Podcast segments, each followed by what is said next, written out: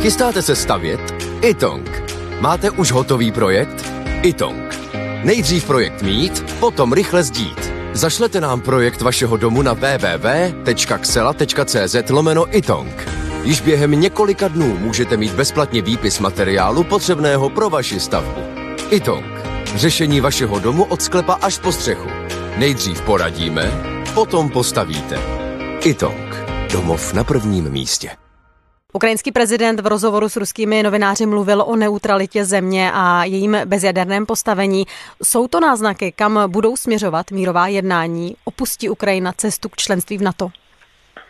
Já si myslím, že tohle to skutečně může být opravdu ta cesta, protože tahle ta tvrzení vlastně už několikrát Volodymyr Zelenský představil, mluvil právě o tom, že je v určitém smyslu zklamán vlastně z postoje Severoatlantické aliance k tomu současnému vlastně postavení Ukrajiny. Mluvil o neochotě některých členských států prostě, řekněme, uznat ty aspirace Ukrajiny a prostě i v konečném důsledku eh, schválit vlastně to členství. Takže já si myslím, že tohle to může být skutečně ta cesta a obě dvě strany se k tomu vyjadřovaly vlastně v tom smyslu, že tady se rýsuje skutečně nějaký průsečík těch eh, zájemných zájmů. A známe důvody, proč se prezident Zelenský dosud nesetkal s Vladimírem Putinem? Já si myslím, že ten důvod je jeden jediný a to je neochota ruské strany, protože ta si stále myslí a žije v domění, že prostě dokáže vlastně porazit um, ukrajinské ozbrojené síly a nějakým způsobem prostě zabetonovat to své postavení dnes, alespoň jak vypadá na, na území Ukrajiny. Myslím si, že je to právě neochota z ruské strany a, a prostě neschopnost přiznat si porážku, respektive prostě velké, velké selhání v mnoha ohledech, které vlastně prozatím brání vlastně těm, eh, těm jednáním. Samozřejmě eh, Rusové čekají stále na určitý posun právě z ukrajinské strany a stále tvrdě artikulují ty své, eh, řekněme, pro Ukrajinu těžko přijatelné požadavky, například v územní oblasti. Myslím si, že až řekněme, najdeme nějaký průsečík větší právě třeba v oblasti neutrality Ukrajiny a tak dále, tak to setkání skutečně může nastat. Eh, Rusko se podle ukrajinského generálního štábu stahuje z kijevské oblasti. Může to mluvit o nějaké změně strategie Ruska na Ukrajině?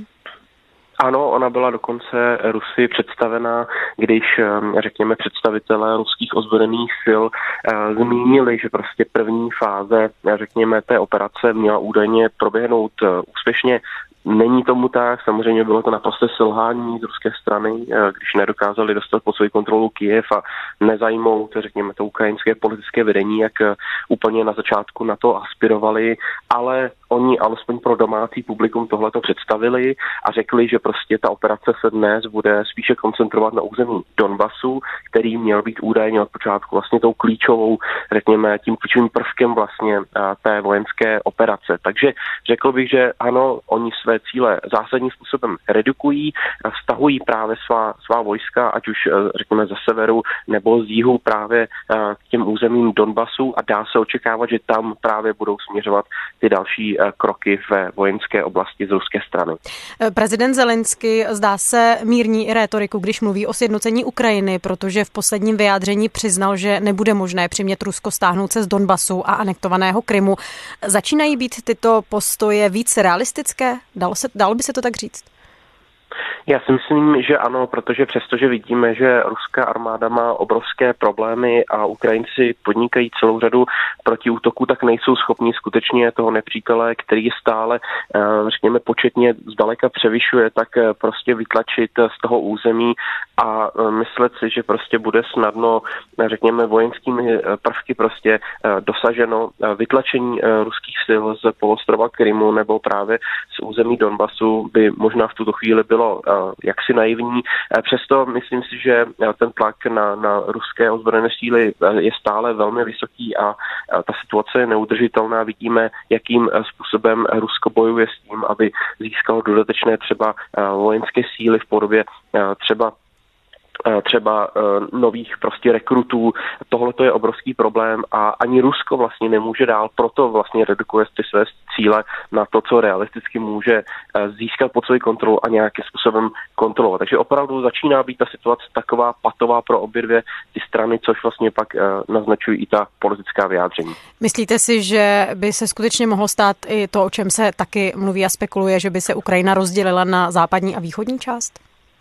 Já si to nedokážu představit, protože tohleto dělení je naprosto umělé a jestli by o ně někdo aspiroval, tak by to byl eh, rozhodně jenom eh, Kreml, protože samozřejmě oni vždy na tuhletu notu západní versus východní Ukrajiny hráli, ať už jazykově, ať už kulturně, nebo jakkoliv jinak, prostě snaží se ty regionální, eh, řekněme, rozdíly zdůrazňovat. Spíš si myslím, že opravdu Kreml se bude chtít stáhnout a bude se snažit mít třeba pod kontrolou některé ty, některá ta území, která již dnes vlastně eh, jim, jim připadla, na nich se prostě zakopat. Vidíme, že ty práce dnes probíhají třeba právě na jihu eh, Ukrajiny, případně také na východě. Nedokážu si představit, jako se o tom na začátku spekuloval, že prostě Ukrajina bude rozdělena eh, podle řeky Dněpru prostě na levobřežní a pravobřežní, tak jak to byl jeden z těch ambiciozních cílů úplně na začátku. Tohle to prostě nedopadne, ale samozřejmě Rusové budou mít zájem udržet si to vojenské postavení,